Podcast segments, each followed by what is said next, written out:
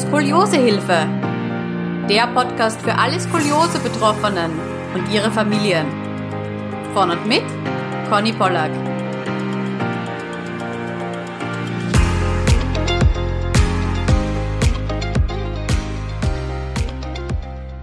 Hallo, es freut mich, dass du heute wieder zuhörst.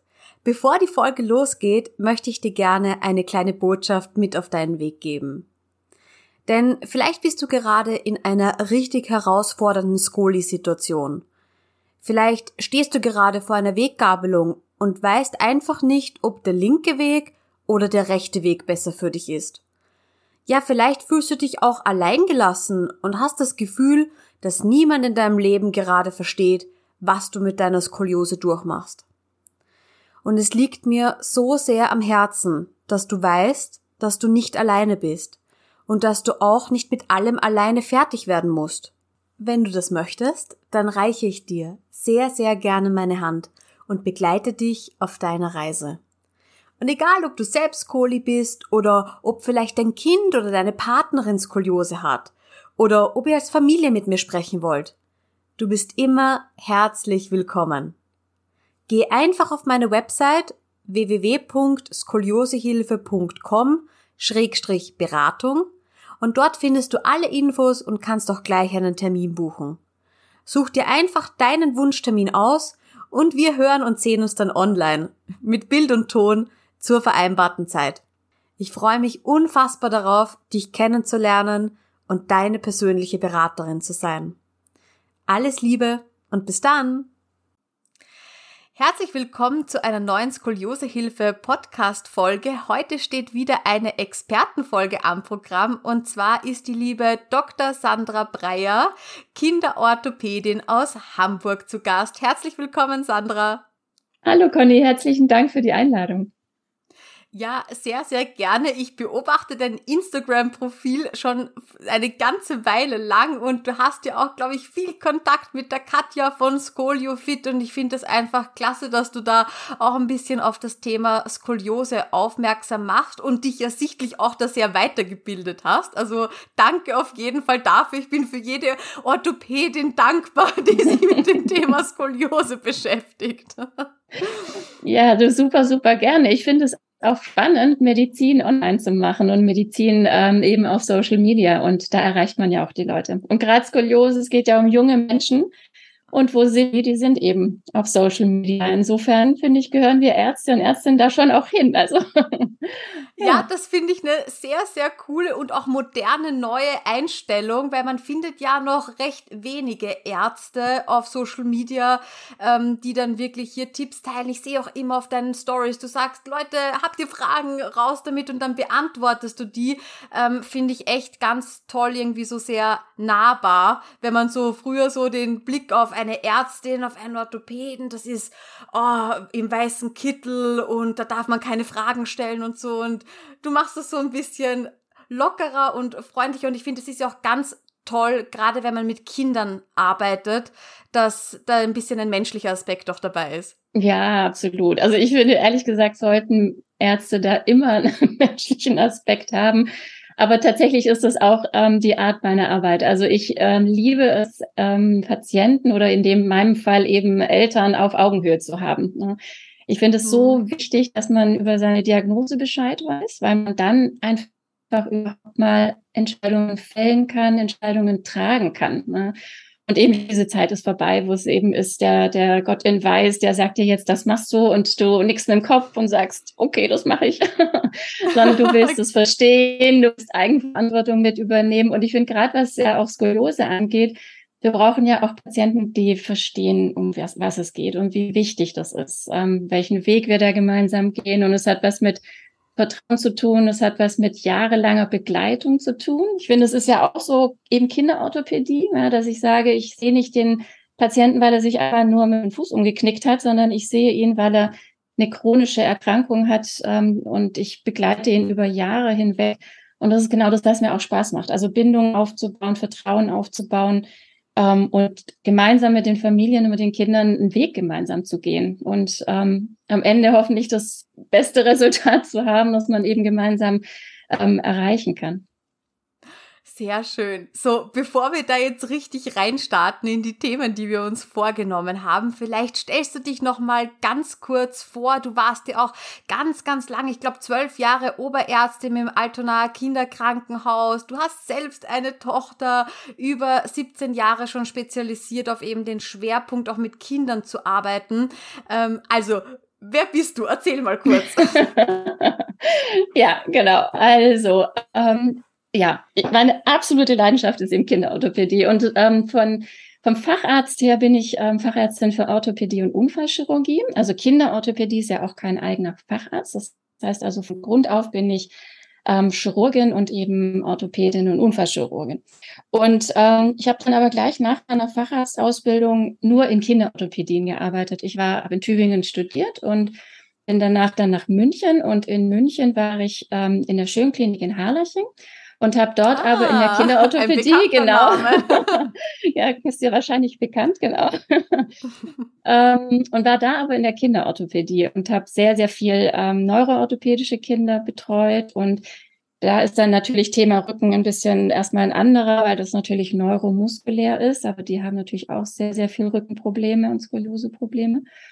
Und dann bin ich dann, und da war ich Funktionsoberärztin. Und danach bin ich dann ähm, nach Hamburg 2009 und bin da jetzt tatsächlich zwölfeinhalb Jahre ähm, Oberärztin gewesen in, im Altonaer Kinderkrankenhaus. Und das Altonaer Kinderkrankenhaus hat ja schon sehr großen Schwerpunkt auf Wirbelsäule. Ähm, also das heißt sehr auch operativ, konservativ und da werden tatsächlich idiopathische Skoliosen, aber eben auch viele angeborene und ähm, neuromuskuläre Skoliosen operiert und betreut.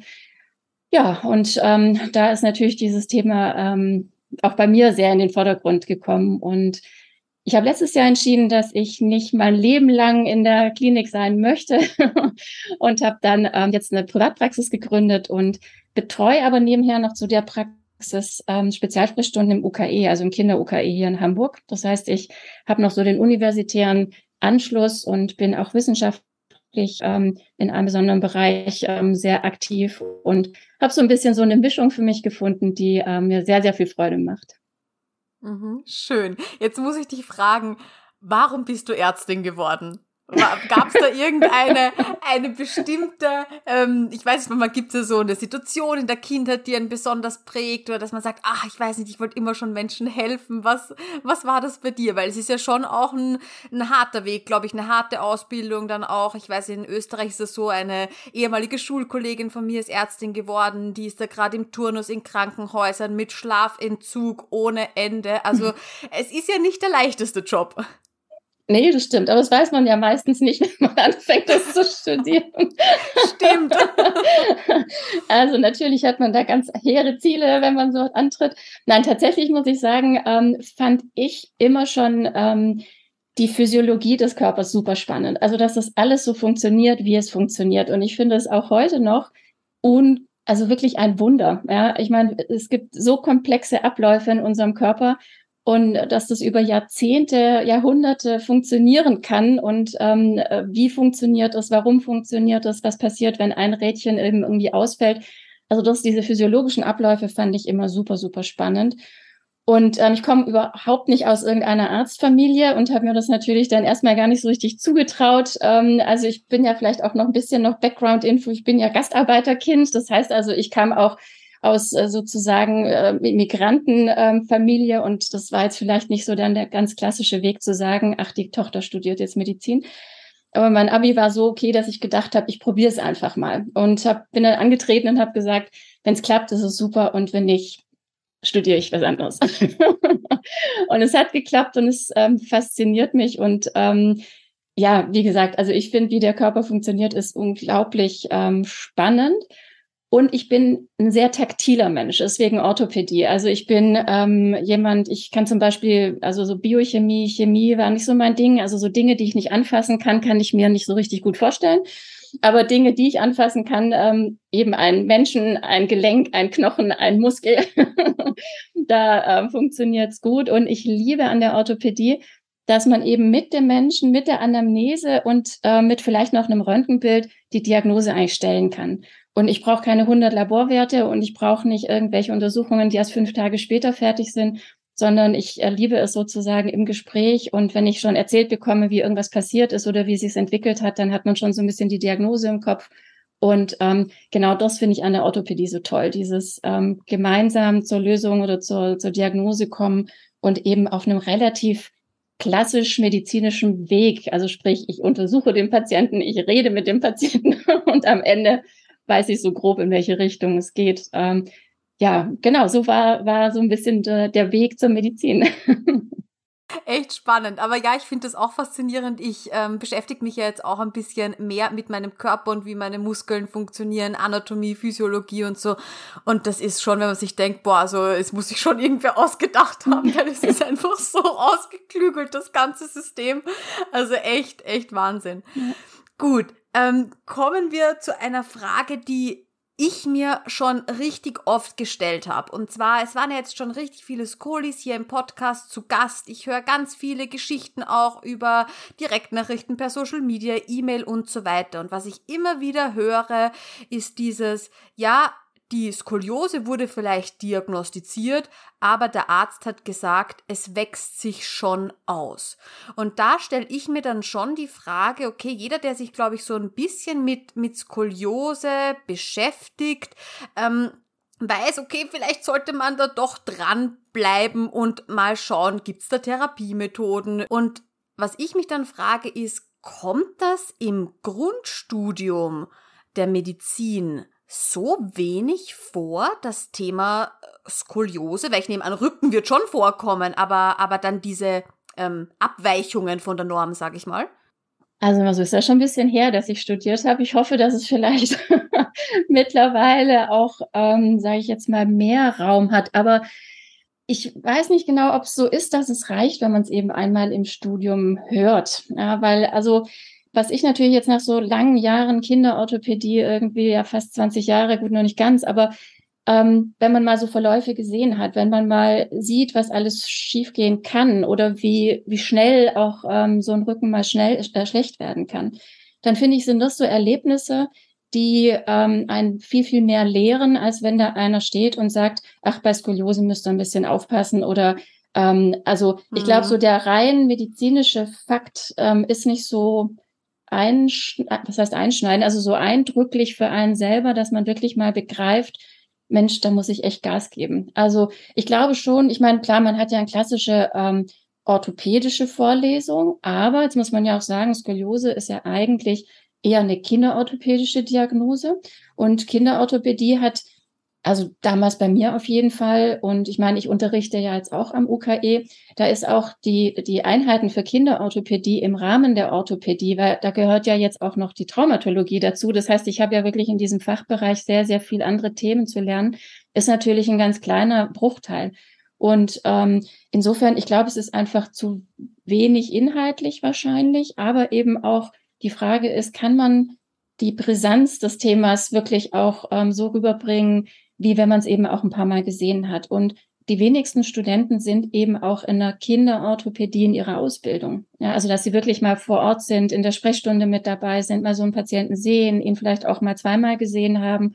Ähm, und nicht jede Uniklinik hat eine Kinderorthopädie ähm, sozusagen auch dabei. Also ich glaube schon, dass man es mal gehört hat im Studium, aber ich glaube, der Raum ist zu klein und also der zeitliche Umfang ist zu, zu kurz und einfach so dieses, wirklich diese die Wichtigkeit dahinter ähm, mhm. kommt vielleicht nicht ganz so, so durch. Ja.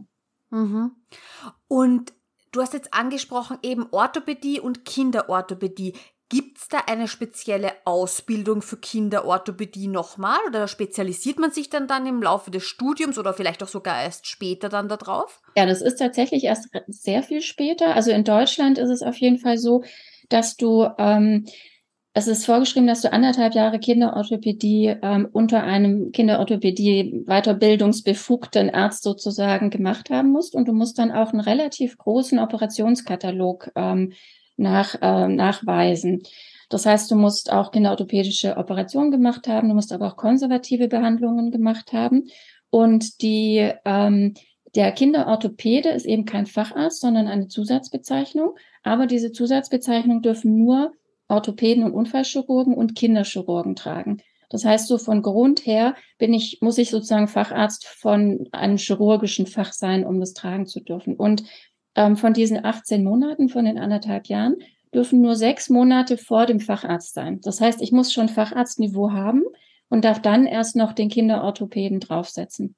Und ähm, das finde ich auch richtig so, weil ich finde, damit ist einfach die Qualität gut und die, also in Deutschland und auch ganz sicher in Österreich ist die, ähm, beziehungsweise die Vereinigung für Kinderorthopädie ist ja sozusagen deutschsprachig, also der gehört ja auch Österreich mit dazu. Und die sind natürlich sehr, sehr engagiert, auch dieses Niveau hochzuhalten, weil sie eben auch nicht wollen, also gerade was zum Beispiel die Wirbelsäulenoperationen angeht, man muss auch Wirbelsäulenoperationen nachweisen, ist natürlich so, dass das ähm, ein ziemlich hoher Anspruch ist. Ja? Und da sagen viele, ja, wie soll ich das denn machen? Das kann ich ja nicht ähm, überhaupt gar nicht erfüllen. Und ich finde es auch richtig zu sagen, es ist es muss einen hohen Anspruch haben, weil sollte nicht jeder auf seinem Praxisschild stehen haben, Kinderorthopädie, wenn er nicht wirklich sich ähm, in extenso damit auch auseinandergesetzt hat. Und ähm, insofern finde ich es ein bisschen schade, dass Kinderorthopädie nur eine Zusatzbezeichnung ist, weil es schon ähm, im Aufwand und in dem, was man nachweisen muss, wie so ein kleiner Facharzt ist. Klar, anderthalb Jahre sind nicht lang. Ich meine, so ein Facharzt sind ja sonst sechs Jahre oder noch länger, nach dem, was man macht. Ähm, aber trotzdem finde ich, es hat schon eine gewisse ähm, Auszeichnung und Qualität, wenn man sie wirklich so gemacht hat, wie es eben da auch gefördert, äh, gefordert wird. Und ähm, mhm. genau, und das ist sozusagen der Unterschied zwischen Orthopädie, was ein ähm, Facharzt ist, beziehungsweise heute ist es ja Orthopädie und Unfallchirurgie zusammen und eben diese Zusatzausbildung, die aber schon auch ein gewisses Grundverständnis, sage ich jetzt mal, für die für, für die ähm, oder was heißt Grundverständnis, so ein gewisse Facharztniveau eben ähm, da hat, damit man es überhaupt machen darf. Mhm. Und wie bist du jetzt zum ersten Mal auf die Skoliose wirklich aufmerksam geworden? Also im Studium, klar, gehört, was Skoliose ist, vermutlich so, das wird schon durchgenommen, aber dass das wirklich eine Sache ist, wo man eben gerade im Kindesalter durch diese idiopathische Skoliose, die scheinbar plötzlich äh, auftritt und dann eben, wenn man es nicht therapiert, auch oft leider stärker werden kann. Äh, wann bist du so das erste Mal darauf aufmerksam geworden? Also im Grunde genommen muss ich sagen, schon in der Facharztausbildung, ähm, weil ich eben an der Uniklinik Facharzt gemacht habe und wir ein relativ breites Spektrum hatten und auch ähm, einen kinderorthopädischen Oberarzt. Also wie gesagt, wir hatten da schon auch einen kleinen kinderorthopädischen Schwerpunkt, würde ich sagen. Ähm, und die Skoliose ist natürlich was vollkommen Klassisches, ja, also für die, für die Orthopädie, für die Kinderorthopädie. An, an der Uniklinik in Tübingen, da haben wir viel auch ähm, äh, konservative Therapie gemacht. Wir haben auch ähm, idiopathische, größere, also ältere Kinder operiert. Und ähm, was dann natürlich so, so in der Entwicklung, meiner Entwicklung dazu kam, ist eben in München so mit den neurogenen Skoliosen. Also da versteht man, ich finde es ja auch ganz wichtig zu sagen, eine Skoliose ist halt nicht eine Skoliose. Eine Hüftdysplasie ist nicht immer die gleiche Hüftdysplasie. Es ist total wichtig, welche Ätiologie hat das Ganze, damit ich sozusagen verstehe, welchen Progress wird es haben, welche Therapie braucht es und so weiter. Und in, in München war eben so ein bisschen mehr der Schwerpunkt die neurogenen Skoliosen, die ja, wie gesagt, ganz anders verlaufen, ganz anderen Ursprung haben. Und ähm, ich würde sagen, in Hamburg kam dann irgendwie beides so zusammen, weil wir dann eben ähm, den, den, also den großen Schwerpunkt auf die Wirbelsäule hatten. Und da haben wir natürlich auch sehr viele idiopathische ähm, Skoliosen, die wir konservativ behandeln, die operiert werden. Und insofern hatte ich Berührungen schon wirklich ganz, ganz früh, aber wahrscheinlich einfach deswegen, weil mein Schwerpunkt auch immer schon auf der Kinderorthopädie lag und ähm, die Skoliose eben so ein ganz klassisches kinderorthopädisches ähm, Thema oder Diagnose ja auch ist. Vielleicht kannst du so ein bisschen auch in deinen Alltag mitnehmen. Ähm, ist das häufig, dass ein Kind schon mit einer diagnostizierten Skoliose kommt oder dass es dir vielleicht auch bei einer Untersuchung einfach auffällt und du dir denkst, uh, das könnte eventuell Skoliose sein? Also ich finde, dass es besser wird im Sinne von der Früherkennung. Also ähm, ich weiß nicht, ob die Kinderärzte mehr einen Blick darauf haben. Also ich habe mhm. tatsächlich ähm, das ist, kann es jetzt nicht so in Zahlen packen, aber vom Gefühl her mehr das Gefühl, dass die Kinder früher und, sag ich mal, häufiger geschickt werden, so nach dem Motto, ich glaube bei der Untersuchung, das ist nicht so ganz gerade, schauen Sie mal drauf. Ich habe schon das Gefühl, dass die Sensibilität bei den Kinderärzten größer geworden ist, weil schlussendlich, wo fällt es am meisten auf bei den, bei den U- oder Jugenduntersuchungen? Vielleicht kannst du nur ganz kurz sagen, was das ist, denn bei uns in Österreich heißt es entweder anders mhm. oder ähm, es läuft ein bisschen anders ab. Und ich habe das jetzt schon in total vielen Podcast-Interviews gehört, die U-Untersuchung. Jetzt muss ich ja mal nachfragen, was ist das genau? Ja, also wenn ein Kind auf die Welt kommt, dann bekommt es so ein gelbes Heft. Und da steht vorne drauf die ganzen Termine für die U-Untersuchungen sind im Grunde genommen die vorgeschriebenen Untersuchungen, die ein Kind durchlaufen muss im Laufe seines Wachstums. Und am Anfang, so im Säuglingsalter, ist das relativ häufig. Und ähm, tatsächlich wird man da auch von der, jetzt muss ich lügen, ich glaube von der Stadt, also in Hamburg äh, ist es ja dadurch, dass es so, so ein Stadtstaat ist, wird man angeschrieben, so nach dem Motto, haben Sie den Termin ausgemacht für die so und so U. Also das heißt, da wird wirklich auch ähm, richtig von offizieller Stelle danach geschaut, dass diese Kinder da auch gesehen werden.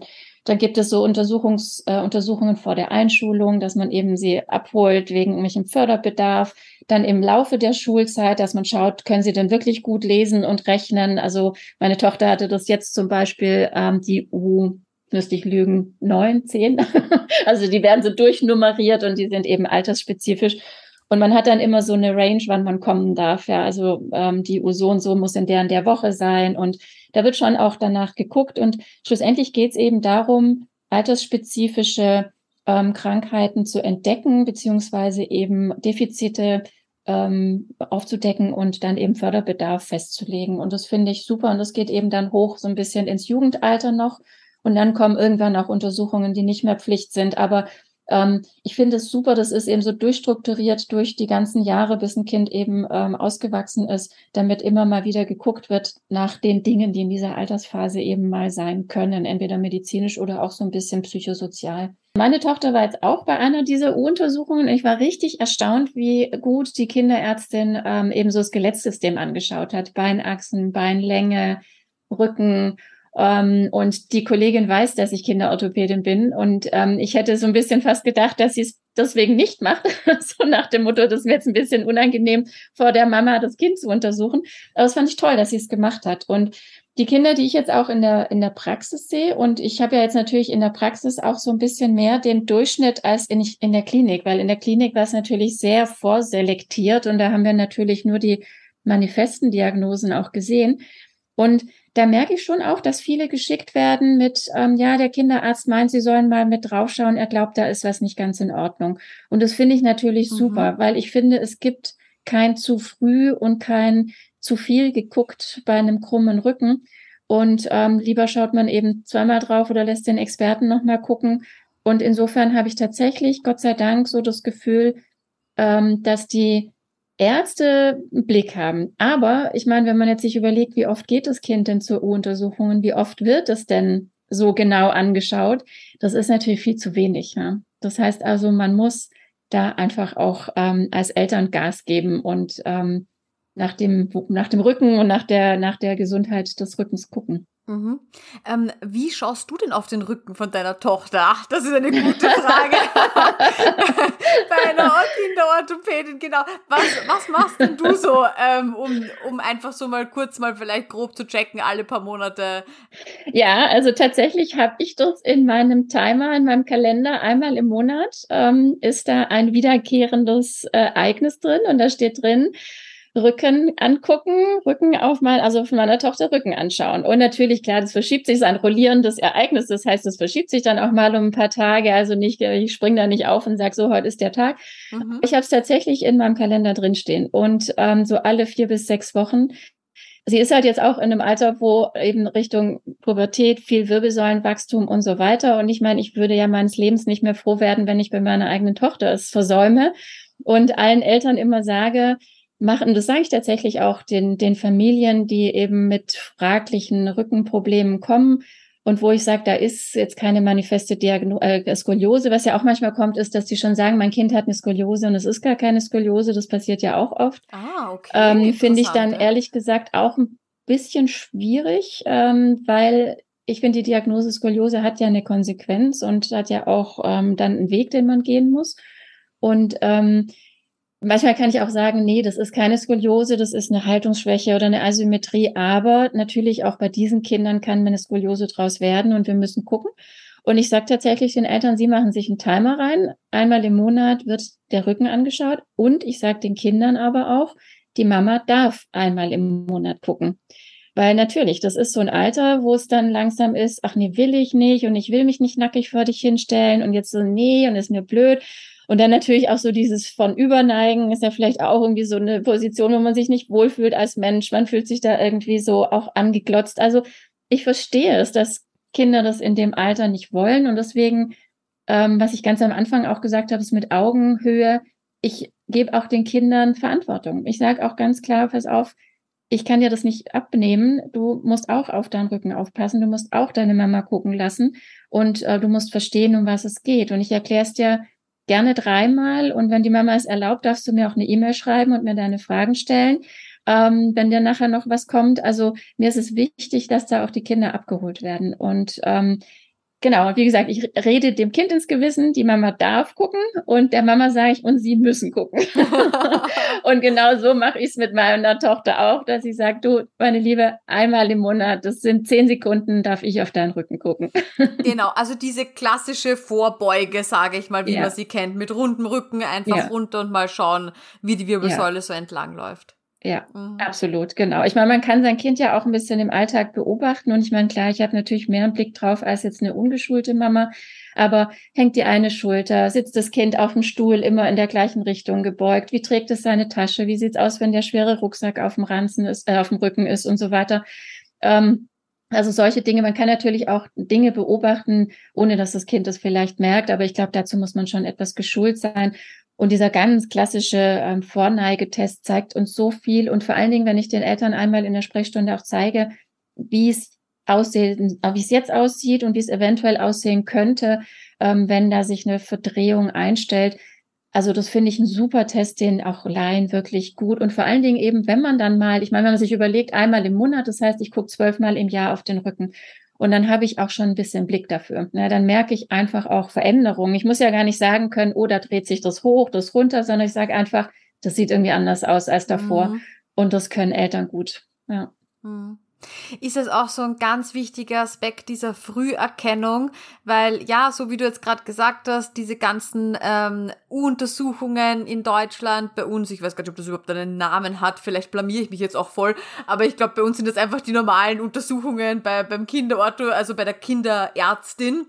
Mhm. Ähm, aber die kommen halt eben in regelmäßigen Abständen, alles schön und gut, aber natürlich, denen, denen als erstes auffällt, sind halt die Eltern oder das nahe Umfeld, weil die Kinder, erstens mal können wir unseren Rücken selbst nicht sehen und zweitens genau. haben wir auch sehr oft einfach gar keine Schmerzen in dem Alter.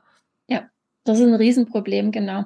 Ich finde, es ist auch ein Problem in der Therapie nachher, ähm, weil die Kinder sagen, haben ja gar keine Motivation. Also das ist gar keine, ist nicht richtig, aber sie haben also es tut nichts weh und man sagt, man, man merkt dann, ja gut, ob ich es jetzt mache oder nicht, es geht mir vorher und nachher genau gleich. Und ähm, die Wahrnehmung, dadurch, dass die Skoliose auch peu à peu entsteht, ähm, hat man ja nicht so das Gefühl, Mensch, gestern war ich noch gerade, heute bin ich krumm, irgendwas stimmt mit mir nicht, sondern das ist ja so, wieso denn? Ist doch vom Gefühl her alles okay. Und ähm, das finde ich tatsächlich, ähm, was heißt schwierig, auch da wieder Aufklärung, Aufklärung, Aufklärung, dass man versteht, dass eben ähm, der Schmerz nicht da sein muss, bevor man handelt. Ja. Mhm. Am besten sollte er gar nicht da sein irgendwann. Ja. ja. Okay, das heißt, ähm, als Kinderorthopädin ist es dann auch so, dass du natürlich auch Therapiemaßnahmen einleitest. Also sprich mal Physiotherapie, äh, Korsett, äh, wie auch immer. Ja, genau. Mhm, okay. Und gehst du da nach diesen ganz äh, klassischen ähm, Ansätzen vor, dass man sagt, ähm, ab circa 20 Grad ein Korsett oder kann es doch mal sein, dass du vielleicht doch, wenn man bisschen unter 20 Grad ist, aber man weiß schon, die Mama hat schon Skoliose oder die Oma oder so, das ist ja manchmal schon, schon, schon in der Familienhistorie, dass man dann sagt, man macht vielleicht doch Sinn, schon ein bisschen früher damit zu beginnen ja, also sagen wir es mal so, im Prinzip ist es schon so, dass ich so die 20 Grad so als irgendwie als Deadline ähm, so für mich ähm, oder als Marke gesetzt habe, natürlich. Aber ähm, ich finde schon auch, dass man das Gesamtkonzept im Kopf haben muss. Und es geht ja auch um, was erwarte ich, wie wird sich's entwickeln. Ja? Und wenn ich weiß, die Chancen stehen da schlecht, weil zum Beispiel junges Kind mit schon relativ ausgeprägter Skoliose oder wie du sagst, einfach, einfach auch, auch eine Vorgeschichte, wo man weiß, oh, Oder aber, was ich auch manchmal schwierig finde, ist, wie schnell ist denn so ein Korsett fertig? Ja. Und ähm, wenn ich dann sage, oh Mensch, das muss jetzt erstmal durch die Kasse und das muss dann erstmal gebaut werden und dann muss es erstmal richtig sitzen.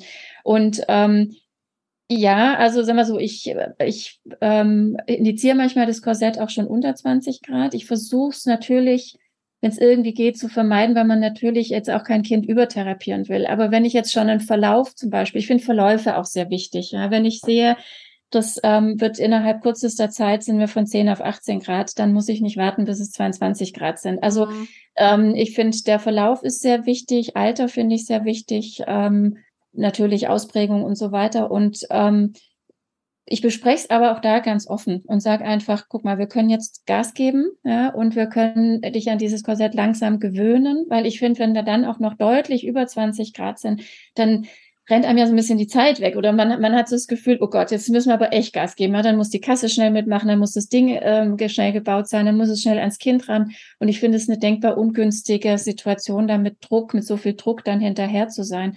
Deswegen finde ich es manchmal auch eben, wenn ich sehe, der Verlauf geht in die Richtung, dass wir da wahrscheinlich nicht drum herumkommen, dass man dann vielleicht auch frühzeitig anfängt und sich ein bisschen mehr ähm, Zeit lässt für die Steps, die man da zu gehen hat. Ja. Mhm. Oh, das finde ich auch einen sehr schönen Gedanken, ja, weil auch für viele kommt das so auf einmal diese Schockdiagnose, Skoliose und man sitzt dann so da und dann hört man halt eben, ja, Korsett und dann, ich glaube, schaltet man eh schon einmal auf mhm. Durchzug. Ähm, und dann, so wie du sagst, muss alles ganz schnell und schnell gehen und am besten gleich die 23 Stunden muss man sich gleich, äh, ich mhm. weiß nicht, nach, in zwei, drei Wochen aus dem Hut zaubern und so. Und das ist ja auch schön, wenn man dann sagt, okay, man kann sich eben diese paar Wochen mehr Zeit lassen, zum Beispiel in der Eingewöhnungsphase und sich da langsam rantasten.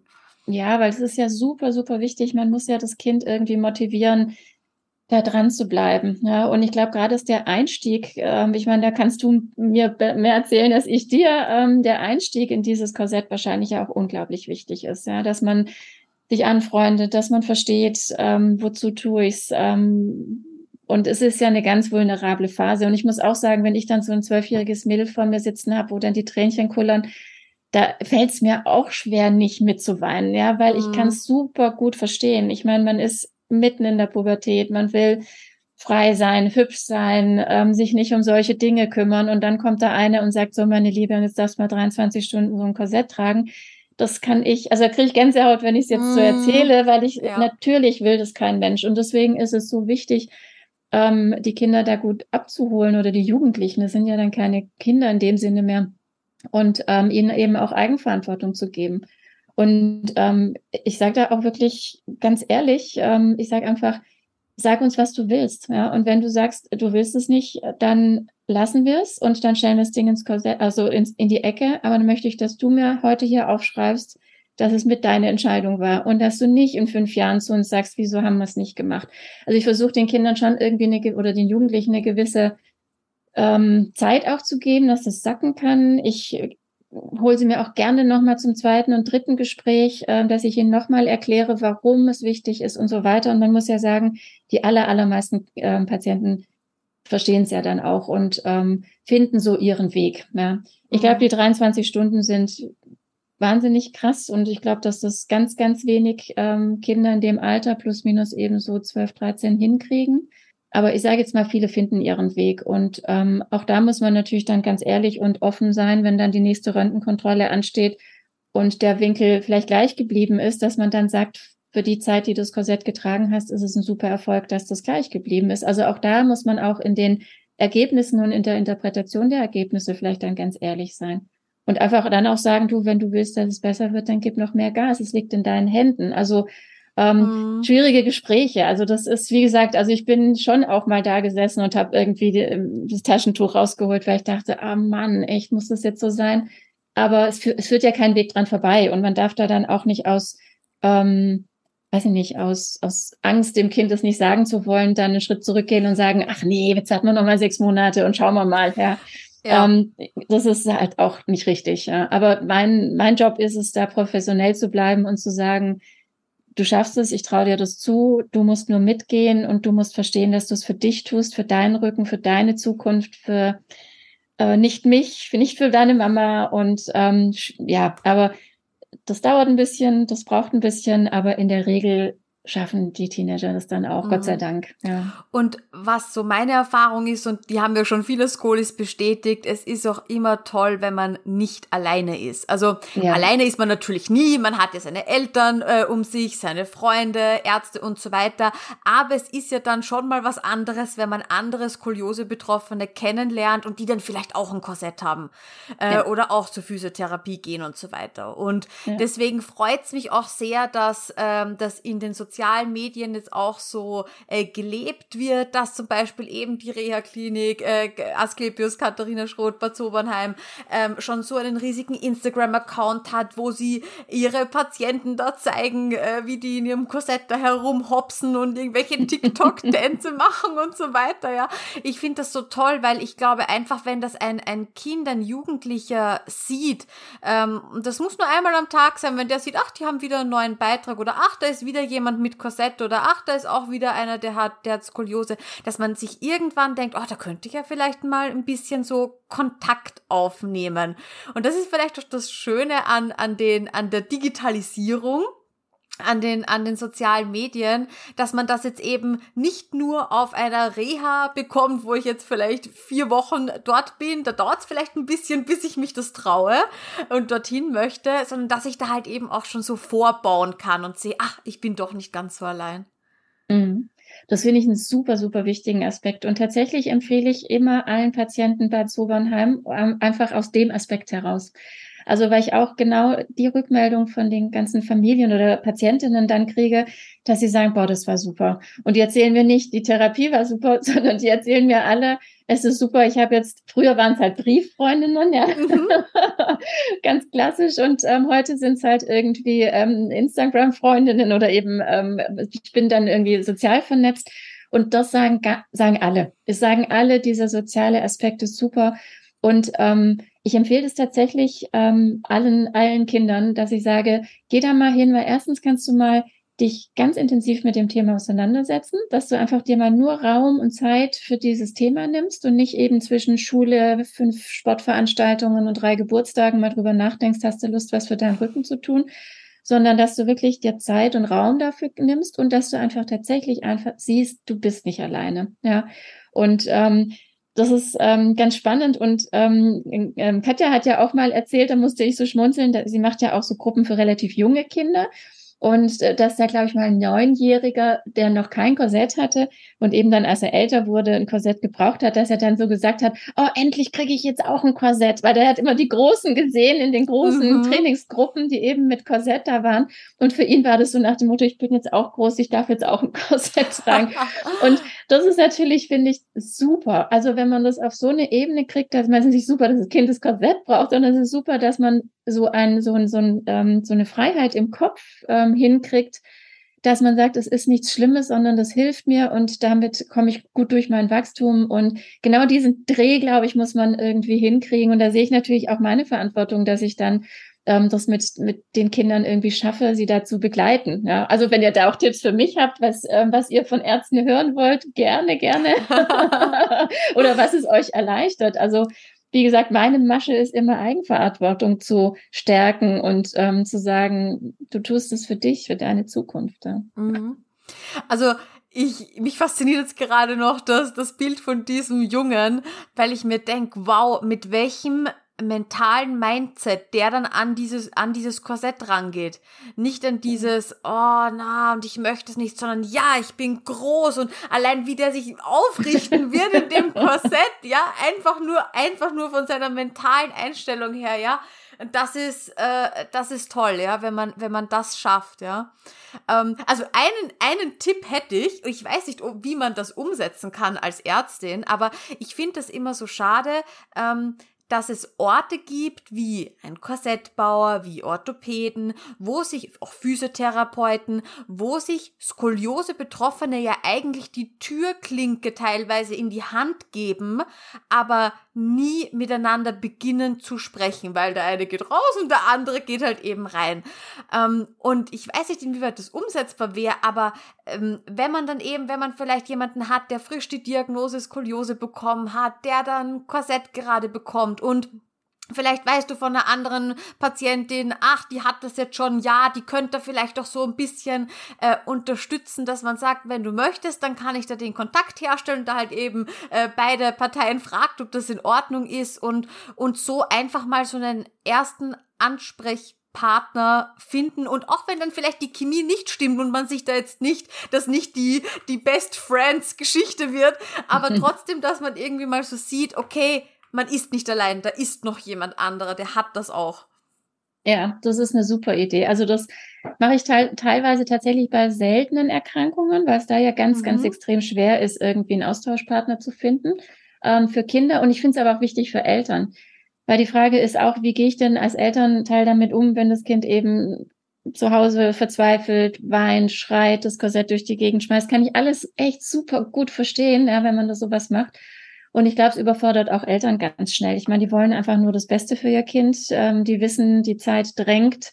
Und ähm, ich glaube, es wäre super, so einen Elternaustausch zu haben, aber eben auch ähm, zwischen den Patienten und Patientinnen. Ja, vielen Dank für den Tipp. Das werde ich ähm, mal mehr ansprechen in Zukunft. Sehr, sehr gerne. Und das, ich bin mir ganz sicher, dass die Familien die da schon durchgegangen sind, ähm, super gerne auch Hilfestellungen geben wollen. Mhm. Also, ja. ja. aber wenn ich da so auch an meine Mama zurückdenke, ähm, das hat ihr schon schwer zu schaffen gemacht, weil einerseits hat sie sich natürlich immer den Vorwurf gemacht, ach, hätte ich damals den Orthopäden nicht geglaubt, dass der gesagt hat, dass sich das mhm. schon auswächst, ja, warum habe ich den Orthopäden nicht früher gewechselt? Ich bin jetzt vielleicht schuld, dass, dass die Skoliose so stark geworden ist. Man hätte schon viel früher beginnen können mit, mit einer konservativen Therapie ähm, und dann kommt halt eben noch das Ganze zu Hause dann noch mhm. auf einen zu, neben dem Alltag, neben einem Job vielleicht, neben dem Haushalt und, und, und. Und ich kann mir schon vorstellen, dass das wahnsinnig, ähm, ja, Energie und kraftraubend ist und man möchte aber diese Energie hochhalten und man möchte ja da sein für sein Kind, aber ja, immer geht's natürlich nicht, dass man dann immer ganz positiv gelaunt ist und äh, da versucht mit, mit sanften Worten auf das Kind einzuwirken, dass doch das Korsett jetzt getragen werden muss. Ja, ja, absolut. Und im Grunde genommen reden wir ja von einer chronischen Erkrankung. Also das ich finde, es ist immer so ein bisschen so, ach ja, äh, Skoliose, naja, gut, ein bisschen Physio, ein bisschen Korsett und dann ist da ein Haken dran und so ist es ja nicht. Also es begleitet ein ja. Und ähm, ich betreue zum Beispiel am UKE Rheuma-Kinder und das sind ja auch oft chronisch kranke Kinder, auch noch mit chronischen Schmerzen und so weiter. Und da merkt man eben auch, wie die Interaktionen oft was heißt nicht ein Problem, aber wie, wie man da, wie, wo, dass da ähm, Verbesserungspotenzial da ist, ja. Also eben äh, die Wünsche der Eltern und die Sorgen der Eltern, die dann so projiziert werden aufs Kind, das Kind damit aber mit seinem eigenen Stress irgendwie dazu tun hat. Und ganz, ganz oft kommen wir da auch an einen Punkt, wo wir dann sagen, wäre denn eigentlich das nicht mal okay, dass wir auch mal eine psychologische Betreuung, einmal für die Eltern, für das Kind, wie komme ich mit einer chronischen Erkrankung klar, wenn dann eben chronische Schmerzen da sind, wie kann ich es schaffen, in meinem Alltag zu bleiben, oder ich könnte mir auch gut vorstellen, dass ähm, Tragen des Korsettes ja ein soziales Problem auch ist. Ja, mhm. wie schaffe ich es damit, ähm, trotzdem zu meinen Freunden zu gehen, zu feiern zu gehen? Wie schaffe ich es, wenn ich es vielleicht auch mal nicht trage, kein schlechtes Gewissen zu haben? Also ich glaube, da sind ganz, ganz viele Aspekte und ähm, das wird, finde ich, oder habe ich so das Gefühl ähm, der letzten Jahre, dass das gerade bei der Skoliose gar nicht gar nicht so vorkommt im Denken. Also wie gesagt, bei Rheuma schon eher, ähm, vielleicht weil da der Schmerz mehr im Vordergrund steht. Ähm, aber ich glaube, das wäre auch nochmal ein Aspekt. Ähm, und je länger ich jetzt so mit dir drüber rede, umso mehr glaube ich, dass ich das auch optimieren könnte, dass man vielleicht auch schon relativ früh ähm, das einfach mal anspricht und sagt, und wenn Sie so das Gefühl haben, Sie kommen dann nicht mehr weiter oder du als Patient mit Korsett, dann sag doch Bescheid, dann gucken wir, dass wir dir da jemanden zur Seite stellen. Weil das ist eine Herausforderung, ja, und es ist eine Lebensveränderung und es ist was, worauf man sich einlassen muss. Und ich glaube, je optimaler man diese ganzen Lebensbereiche ähm, ja, wie soll ich sagen, ähm, also optimiert ist das äh, falsche Wort, aber irgendwie ähm, den Patienten eine Möglichkeit gibt, sich da ähm, wiederzufinden, auch eben in nicht nur ähm, körperlichen, sondern auch psychischen Dingen, ist es wahrscheinlich wirklich förderlich für, für das Gesamtergebnis, ja. Ach, Sandra, du sprichst mir aus der Seele. Ja, ja aber glaub, die Strukturen muss man haben. Ne? Ja, also das ist nicht so einfach. Ja, ja. genau. Also ähm, ich glaube, es ist ja auch da klar, Skoliose, das ist mal ein körperliches Thema, voll der Fokus auf das Körperliche. Und ich glaube, man selbst als Kind oder Jugendlicher, man merkt auch gar nicht, wie sehr man darunter äh, leidet oder wie sehr das einen runterdrücken kann, ja. Und gerade auch was du ansprichst mit dem, mit das beginnt ja eben mit einem Korsett vielleicht, wie ich das äh, verstecken kann. Ich bin jetzt anders hier, ich möchte nicht anders sein. Das ist ja auch ein normaler Entwicklungsprozess, das muss man auch sagen. Das ist ja ein typischer Entwicklungsprozess, habe ich extra, äh, ich glaube damals bei meinem, also Matura in Deutschland Abi, äh, habe ich so eine Arbeit genau darüber geschrieben, äh, auch über Skoliose und da ging es eben auch um diese Entwicklungsschritte, die wir da genau in dieser heißen Phase durchmachen, dieses Anderssein. Ähm, was bedeutet das, ja? Und genau in der Phase kommt dann das Korsett und so, uh, okay, ja, ich bin und äh, stempelt dich quasi für ein. Jeden, der dich sieht, denkt sich, okay, was ist denn das? Hm?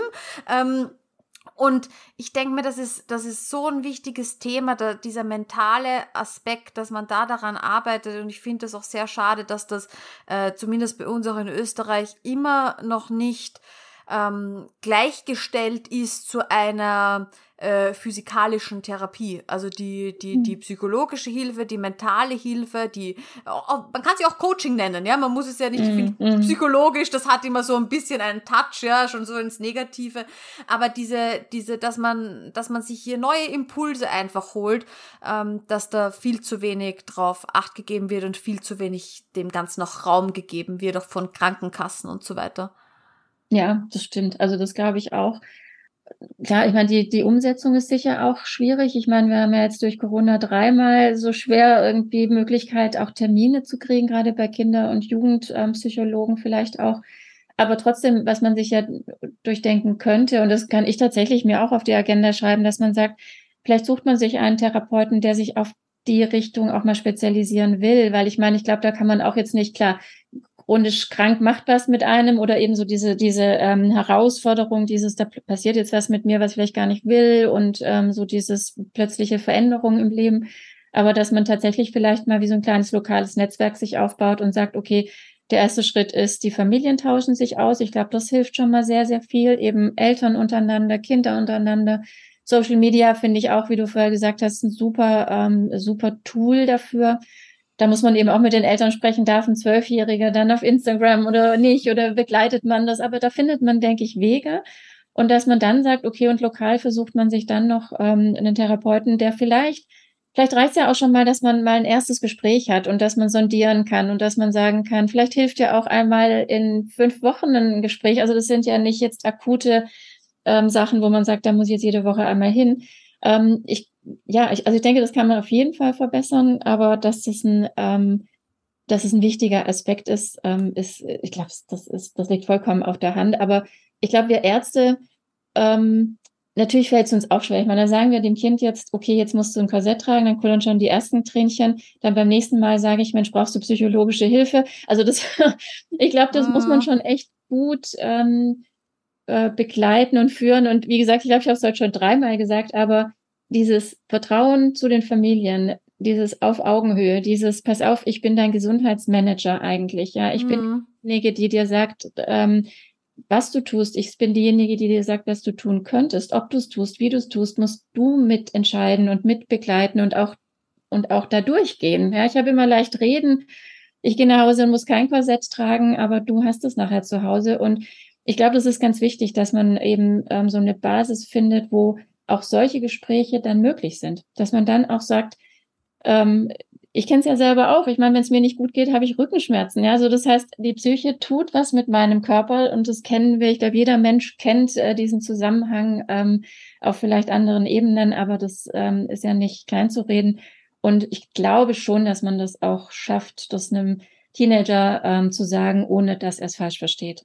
Und mhm. ich glaube, die Eltern, bei den Eltern rennt man offene Türen ein. Also da bin ich mir ganz sicher, dass die sich ähm, um jegliche Unterstützung ähm, äh, erfreuen und dankbar sind. Mhm, genau. Und ich glaube, es ist einfach auch wichtig, dass man es einmal anbietet, weil es ist so schwer von sich selbst aus zu sagen, ich brauche jetzt Hilfe, ja. ja. Ähm, gerade man ist ja dann teilweise halt eben wie, wie, wie gelähmt in seiner eigenen Gefühlswelt und wenn dir dann jemand Hilfe anbietet, die Hand reicht, ist es viel leichter, sie einfach dann, dann anzunehmen. Vor allem, wenn sie dann halt äh, behutsam gereicht wird und im richtigen Moment äh, und so weiter und so fort. Also ähm, ja, es ist ein, ist ein ganz großes Thema, wo ich finde, dass wir echt noch in, in Zukunft auch ja hoffentlich hier viel verändern können, dass das ein bisschen ja. mehr, mehr Gewicht auch in der, in der Therapie bekommt, ja. Okay, so, und jetzt ist es natürlich auch so, wenn ich ein Korsett trage, äh, mich da, wir haben es schon angesprochen, mich zu motivieren, ähm, das weiterzutragen. Ähm, klar, dann kommt vielleicht mal ein Röntgenbild, wo ich ein bisschen Erfolg habe, wo man sagen kann, ach, schau mal, das ist jetzt zumindest nicht schlimmer geworden, das ist schon ein richtig, richtig guter Erfolg, aber vielleicht trotzdem ähm, gibt's noch ein paar, gibt's ein paar Sachen, die wir die wir noch machen können? Hast du da vielleicht auch ein paar Tipps, die gut funktionieren, wo du schon bei deinen eigenen Patienten gemerkt hast, ah, äh, wenn ich denen das und das mal sage oder wenn ich denen das und das vor Augen führe, dann, dann, dann strahlen quasi die Augen auch in diesem Moment und, und die Kinder sind wieder motivierter. Also sagen wir es mal so, egal mit äh, welcher Tragezeit sie erstmal zu mir kommen, sage ich erstmal, dass es natürlich super ist und dass sie auf einem guten Weg sind. Und ähm, sage auf der anderen Seite aber auch die Fakten und sag du, wenn wir wollen oder wenn du willst, dass das besser oder noch besser wird, dann musst du noch und so weiter, musst noch Gas geben. Also ich äh, rede es auch nicht schön, aber ich glaube, man muss sie auch da abholen an dem Stand, wo sie sind. Und was mir auch wichtig ist, ist, dass die mich nicht anlügen. Ja, wenn die da reinkommen, ich sehe, das Korsett hat null Tragespuren und sie erzählen mir, sie tragen es 23 Stunden, dann schmunzel ich halt und sag, hm, ich gucke die dann immer ganz äh, offen an und sag, du, bringt nichts. Ja? Also ich meine, ähm, sag mir so, wie es ist, damit wir überlegen können, was das Problem ist und wie wir es verbessern können. Ja? Und ähm, auch da wieder eben eine Basis zu finden, wo man ganz ehrlich sagen kann, ich find's doof und ich habe keinen Bock und dann muss man sich halt überlegen, wie kann man wie kann man das Kind dahin leiten. Also das heißt, ich versuche schon natürlich, egal erstmal welche Tragezeit mir da genannt wird, zu sagen, das ist doch schon mal super und da bist du auf einem guten Weg und wie könnte ich dir denn noch helfen? Wie kann, wie, was könnte besser werden? Ist es irgendwie, ähm, sind es die Freundinnen, ist es dieses, ist es jenes, also dass man sich so ein bisschen zusammen rantastet und Lösungen versucht zu finden. Ich habe es noch nicht eingesetzt, aber ähm, ich hatte ja, oder Katja hatte ja jetzt auch vor kurzem eben dieses Live über diesen äh, Tracker, den man mhm. da ähm, scheinbar ja auch an alle Orthesen dran machen kann, was ich super spannend finde, auch für andere ähm, Krankheitsbilder, also zum Beispiel für irgendwelche Nachtorthesen bei spastischen Kindern oder so dass man die Tragezeit sozusagen tracken kann. Und wenn ich es richtig verstanden habe, können die Kinder das dann tatsächlich über eine App ähm, dann eben auch sehen und auslesen, wie viele Stunden habe ich denn getragen. Ähm, als ich das das erste Mal gehört habe, ich kenne es eben unter, ähm, also auch unter Studienbedingungen. Es gibt eine ganz alte Studie, wo eben auch geguckt wird, wurde, ähm, was erzählen dann die Patienten, wie lange sie es getragen haben und was war denn wirklich die Tragezeit. Weil natürlich, wenn man jetzt in der Studie die Äußerung macht, äh, das Korsett muss 23 Stunden getragen werden, dann will man ja auch wissen, stimmt das denn und was passiert denn, wenn das Kind es nur 10 Stunden trägt oder 8 oder, also insofern, ich finde die Tragezeit ist ja wirklich eine ganz, ganz wichtige ähm, Komponente und Aussage, damit man eben da auch ähm, weiß, was man dann auf dem Röntgenbild ähm, erwarten kann, ja, oder was ist dann wirklich ein okayer Verlauf, was ist kein okayer Verlauf, das hängt ja dann davon ab. Naja, und als ich das so das erste Mal gehört habe, dass es jetzt in Anführungsstrichen kommerziell für alle ähm, geben soll, dachte ich zuerst so, puh, ähm, ist man denn dann frustriert, ja, wenn man dann sieht, oh nee, ich dachte, ich habe es zwölf Stunden getragen und es waren doch nur zehn. Aber ähm, der ähm, Matthias heißt er, glaube ich, ähm, hat er ja gesagt, dass die Kinder total motiviert sind und es wie so eine kleine Challenge ist, eben zu sehen, ach Mensch, heute ist es irgendwie 30 Minuten mehr als gestern und also, dass es wirklich mehr so als Tool eingesetzt wird, um die Kinder zu motivieren. Das habe ich mir auch auf meine To-Do-Liste geschrieben, mit ihm Kontakt aufzunehmen, dass ich das tatsächlich auch mal ausprobieren möchte und gucken möchte, wie ist denn wirklich so die Reaktion der Kinder? Motiviert es, demotiviert es?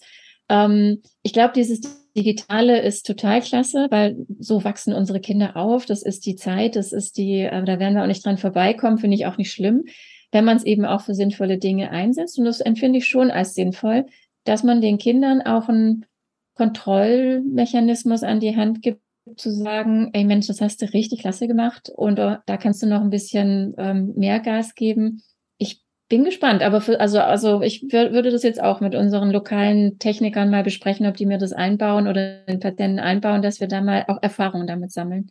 Ja, ich finde das auch richtig interessant. Ich habe sogar schon zuschauen dürfen, wie so ein Orthotimer in ein Korsett eingebaut wurde. Mhm. Richtig spannend und wie das eben ausgewertet ist. Also ja, sowohl die zum Beispiel Orthopädietechniker dort, aber auch eben das Kind am Smartphone kann das dann selbst auswerten.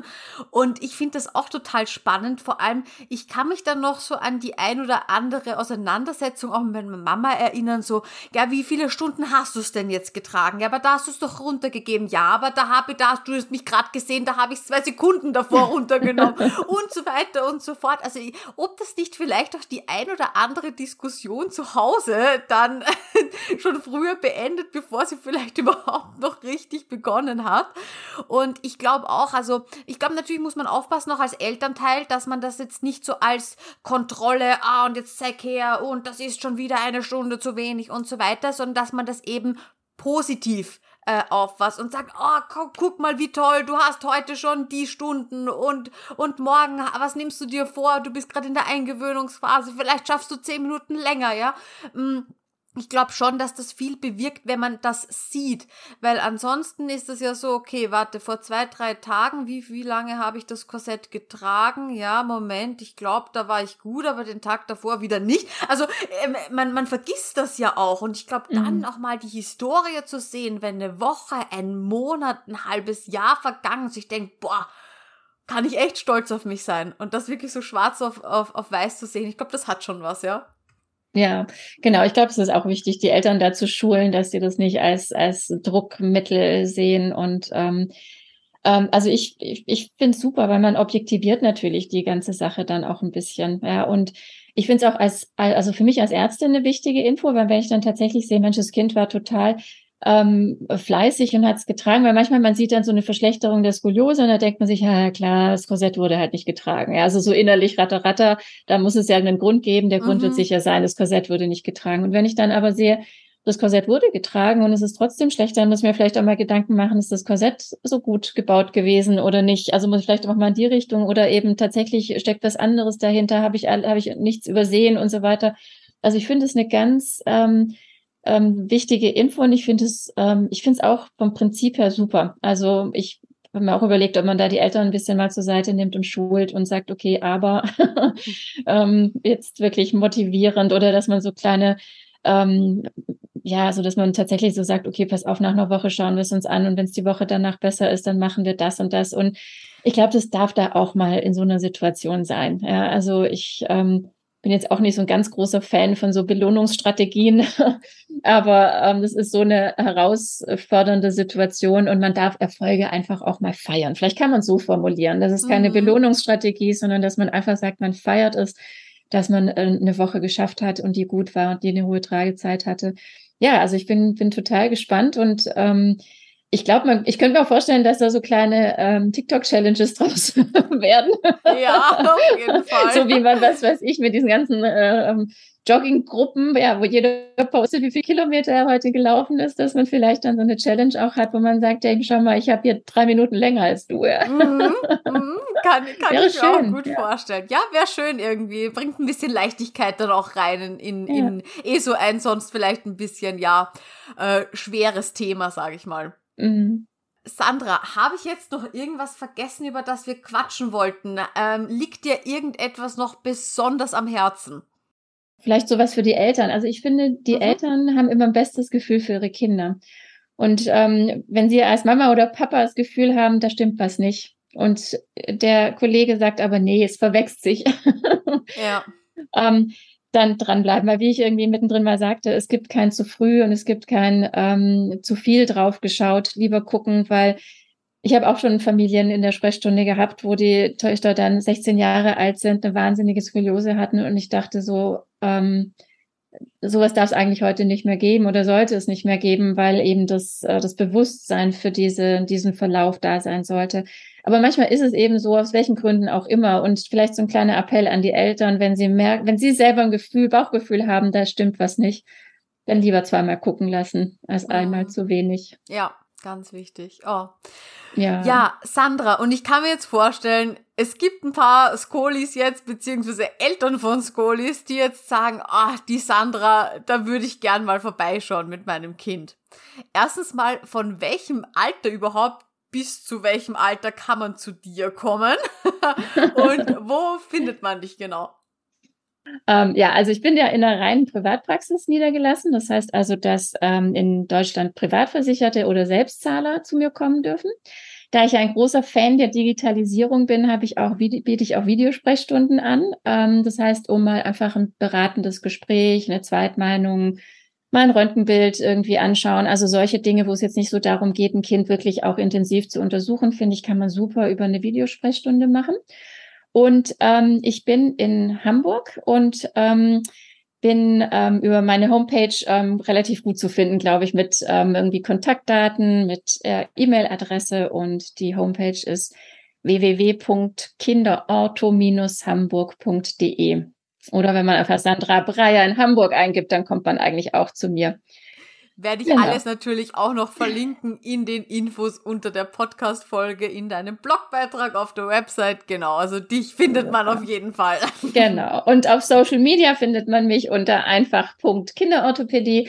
Da habe ich einen Online-Campus eben gegründet und da geht es dann ähm, eben um ähm, ja alle kinderorthopädischen Themen so ein bisschen hoch und runter. Und da habe ich meistens fast jeden Sonntag eine Fragerunde, wo man eben so kleine Fragen auch mal stellen kann und so kleine Impulse kriegen kann. Und ach ja, vom Alter her, also im Prinzip ähm, habe ich mich tatsächlich auch mit der Praxis rein auf Kinderorthopädie spezialisiert und habe gesagt, ich biete prinzipiell für Kinder von 0 bis 18 Jahre ähm, die Sprechstunde an, aber ich habe gesagt, Erwachsene mit kinderorthopädischen Diagnosen dürfen auch als Erwachsene kommen. Das heißt also, ah. auch ein Skoliose-Patient mit 22 Jahren darf auch kommen. also ähm, alle, die irgendwie ähm, eine grundsätzlich kinderorthopädische Diagnose haben, dürfen gerne kommen. Okay, super. Ja, dann Sandra, herzlichen Dank für das wirklich interessante Podcast-Interview und danke auch für dein Engagement auf Social Media. Ich weiß, wie viel Zeit, auch wie viel private Zeit äh, da reinfließt, aber ich denke, man kann da wirklich etwas bewirken. Herzlichen Dank dafür. Ja, liebe Conny, vielen, vielen Dank für die Möglichkeit, ähm, ja, meine, äh, die Antworten hier auch präsentieren zu dürfen. Es ist mir auch ein Anliegen. Ähm, dass eben, wie gesagt, Eltern ganz, ganz toll informiert sind und Patienten wissen, was auf sie zukommt. Und es ist ja ein Baustein dazu. Vielen Dank. Sehr gerne. tschüss, mach's gut. Ciao, tschüss. Es freut mich, dass du heute wieder zugehört hast. Wenn du weitere Skoliose-Infos möchtest, dann schau doch gern beim Skoliosehilfe-Blog auf meiner Website www.skoliosehilfe.com vorbei. Dort bekommst du Tipps rund um die Skoliose, Buchempfehlungen, Neuigkeiten aus der Skoli-Community und auch Beiträge über meine Lieblingshilfsmittel, die mir den Alltag mit meiner Skoliose sehr erleichtern. Auf meiner Website findest du auch Beschreibungen zu allen Podcast-Folgen. Und du kannst sie auch ganz leicht nach Kategorien filtern und durchsuchen, sodass du wirklich alle Folgen findest, die für dich relevant und interessant sind. Und wenn du mit mir über deine individuelle Skoli-Situation sprechen magst, dann gehe einfach auf www.skoliosehilfe.com-beratung. Wähle deinen Wunschtermin und wir hören und sehen uns schon ganz bald online. Ich freue mich auf dich und ich wünsche dir noch einen wunderschönen Tag. Tschüss!